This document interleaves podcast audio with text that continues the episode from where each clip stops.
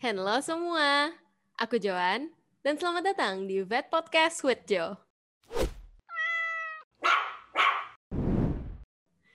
Oke, jadi hari ini aku kedatangan teman spesial karena dia yang pertama nih jadi tamu pertama di Vet Podcast, yaitu ada Vet Student Ambassador Royal Canin tahun 2020-2021, yaitu Naya.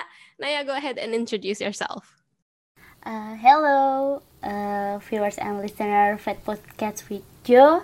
Aku Naya, aku mahasiswi semester 5 dan aku adalah VSA yang tadi disebut Kak Joan, dan aku juga salah satu penulis blog Fet7.com.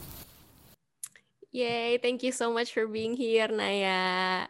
Nah, jadi aku undang Naya itu karena obviously dia jauh lebih tahu ya tentang pet nutrition dibanding aku gitu, karena dia udah dapat pelatihan, udah dapat kelas-kelas gitu ya, Naya. Nah, jadi untuk hari ini aku mau bahas beda nutrisi pet food sama homemade food.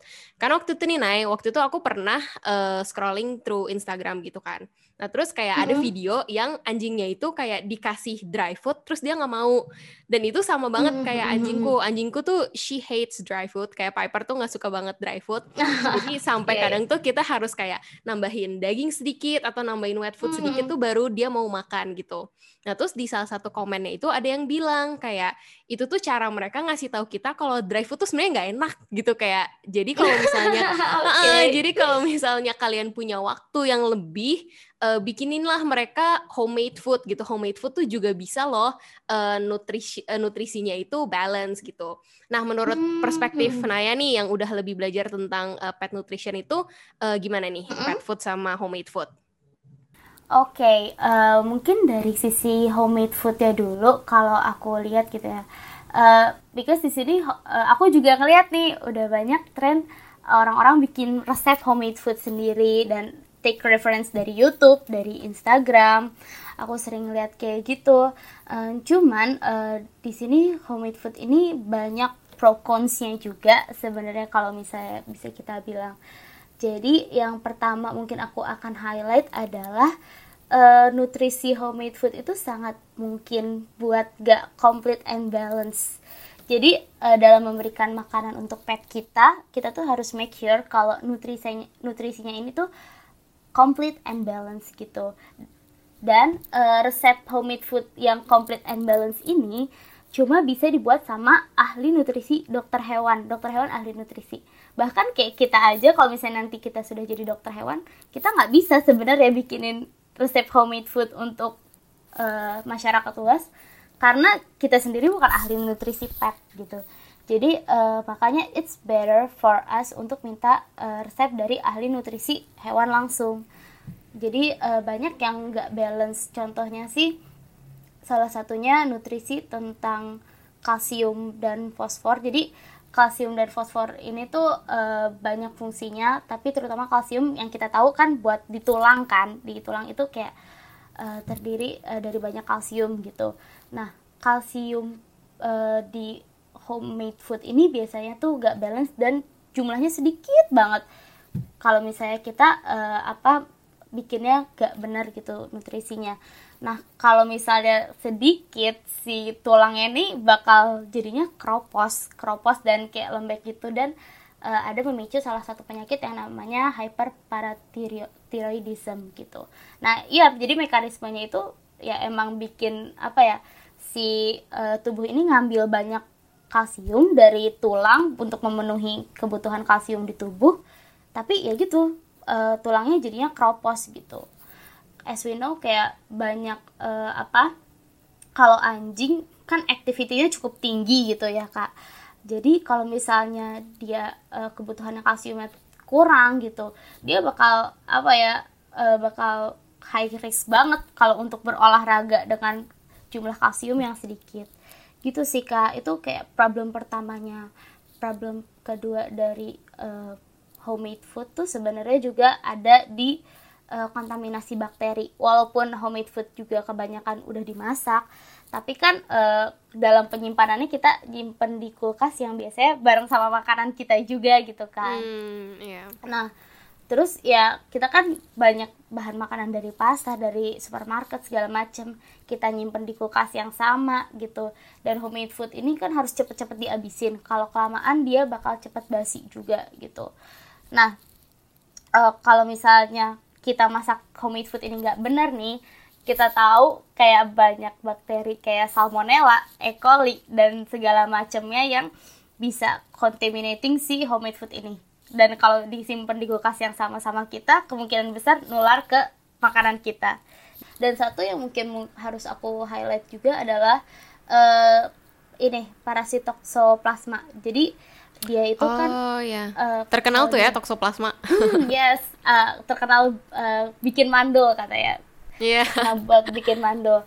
Nah, parasit ini tuh bisa ada di daging yang setiap hari kita konsumsi.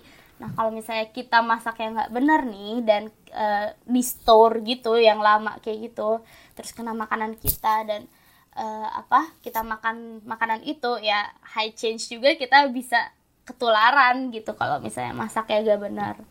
Itu sih, jadi ada plus minus both untuk hewannya dan ke kitanya juga ada plus minusnya gitu sih Kak.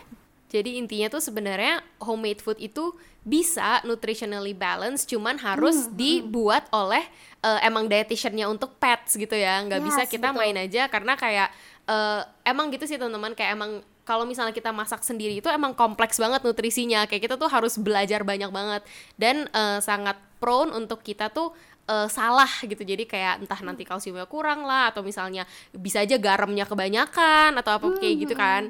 Nah gitu. Nah berarti apakah pet food itu better than homemade food? Sebenarnya kalau untuk pemberian homemade food bukan dilarang banget juga sih. Boleh sih kasih homemade food, tapi mungkin jatuhnya as a snack, sebagai treats juga buat mereka. Jadi dikasihnya itu cuman kayak 10% dari makanan harian mereka. Dan is pet food better? Kayak I would say yes, karena satu, pet food itu makanannya udah terkonsentrasi. Jadi kalau misalnya kayak homemade food itu kan biasanya banyak kan airnya gitu Kak, kayak konsentrasi airnya kan tinggi kan. Dan jadi bikin si nutrisinya di sana tuh sedikit dan cukup kedilute gitu sama si airnya. Kalau misalnya di dry food yang biasa kita kasih ke pet kita, itu tuh nutrisinya udah kayak terkonsentrasi tinggi. Terus juga kalau misalnya untuk penyimpanan, kalau untuk dry food sendiri dia kan karena kering, jadi gak gampang untuk bakteri dan segala macam berkembang di situ gitu. Dan biasanya pet food komersil itu udah mengikuti guidelines yang memenuhi syarat dari complete and balanced tadi. Jadi it's better for us kayak untuk kasih pet food komersil daripada bikin homemade food sendiri. Dan lagian kayak personally buat aku pribadi sih, aku cenderung nggak mau ribet sih, karena bikin homemade food kan kayak so many steps, so many things to do, harus steril, harus pilih ingredients yang ini kayak why don't we choose pet food komersil yang memang udah dipikirin buat pet kita gitu, dan udah ada ahli nutrisi yang bekerja di balik pet food itu. Gitu sih Kak menurutku. Ya, tadi benar sih yang kamu bilang homemade food itu cenderung banyak kandungan airnya tuh, jadi kayak nutrisi mereka belum cukup tapi mereka udah kenyang duluan gitu nggak sih maksudnya? Yes. Jadi makannya harus lebih banyak juga gitu. Nah, terus kan kalau misalnya pet food seperti yang kita tahu kan ada dry food sama wet food nih. Nah, aku sih pernah dengar kalau misalnya kalau dry food itu kayak lebih bagus karena kayak kibelnya itu bagus buat gigi. Terus kalau wet food tuh kenapa-kenapa lah, kayak is that true? Atau sebenarnya dry food sama wet food tuh oke-oke aja? Dua-duanya ada kelebihan dan kekurangannya sih. Kalau untuk pet yang yang susah minum mungkin disaranin untuk makan keduanya, untuk dicampur gitu. Sebenarnya bisa aja kayak mau jadiin wet food untuk makanan pokok sehari-hari, tapi sama kayak homemade food tadi dia makannya harus lebih banyak. Jadi kalau si wet food ini tuh cenderung lebih banyak airnya bisa 60-80%. Sementara kalau dry food airnya paling cuma 8% gitu di makanannya. Jadi pet yang makan dry food only itu harus minum lebih banyak. Dan kalau misalnya yang wet food only ya dia minumnya sedikit, bahkan cenderung mungkin nggak minum, tapi makan si wet foodnya itu harus lebih banyak buat nutrisi dia tuh terpenuhi gitu. Tapi memang kalau misalnya wet food ya pasti lebih digemari sih sama pet kita. Karena kalau di wet food itu lebih banyak kandungan protein lemaknya. Jadi anjing dan kucing tuh cenderung nyium dulu sebelum dimakan. Jadi sebelum makan kalau kita kan biasanya lebih ke rasa, lebih nafsu gitu ya, kita, jadi langsung makan. Kalau mereka tuh ngandelin penciumannya dulu baru dirasa gitu sama mereka. Kalau baunya udah oke buat mereka, mereka bakal semangat makannya. Tapi kalau misalnya kayak dry food nih, dry food bisa jadi rasanya enak tapi nggak kecium sama mereka baunya kayak gimana gitu, jadi mereka nggak semangat makannya. Mungkin itu sih yang bikin kenapa dry food kurang digemari, karena baunya kurang kecium gitu. Terus gitu gimana sih nih kalau misalnya kayak anjing aku kan dia nggak suka dry food nih, kayak is it okay buat nyampur dry food sama wet food? Is it okay? Bahkan ada beberapa perusahaan pet food yang memang nyaranin untuk mix feeding. Jadi untuk dicampur si dry foodnya sama si wet foodnya dimakan. Atau mungkin bisa juga kayak misalnya dalam sehari 3 kali makan, 2 kali dikasih dry food, 1 kali dikasih wet food. Atau dalam pemberiannya dicampur itu boleh, bahkan disarankan gitu. Jadi dapat nutrisi yang udah terkonsentrasi dari dry food, dan dia juga dapat rasa enak serta air yang banyak dari wet foodnya juga. Gitu sih Kak. Tuh berarti teman-teman buat yang punya permasalahan sama kayak aku yang pada nggak suka dry food bisa dicoba ya mix feeding, jadi dicampur sama wet foodnya biar siapa tahu lebih nafsu makan gitu. Nah teman-teman, kita sama Naya bakalan ada 3 episode. Nah untuk episode selanjutnya kita bakalan bahas, kan pet food ini kan banyak sekali nih range harganya. Nah apakah range harga itu berbanding lurus sama kualitas, kayak apakah ya sebenarnya mereka semua tuh sama aja cuman beda-beda merek doang kayak gitu. Jadi cukup segitu aja untuk episode kali ini. Thank you so much Naya, semoga berguna buat kalian. Jangan lupa untuk cek caption di bawah karena bakalan disertain artikel-artikel yang tadi Naya udah sebutin. Dan jangan lupa juga untuk share biar bisa bermanfaat bagi orang banyak, terutama untuk pet parents di luar sana. Thank you very, very, very much and see you guys in the next episode.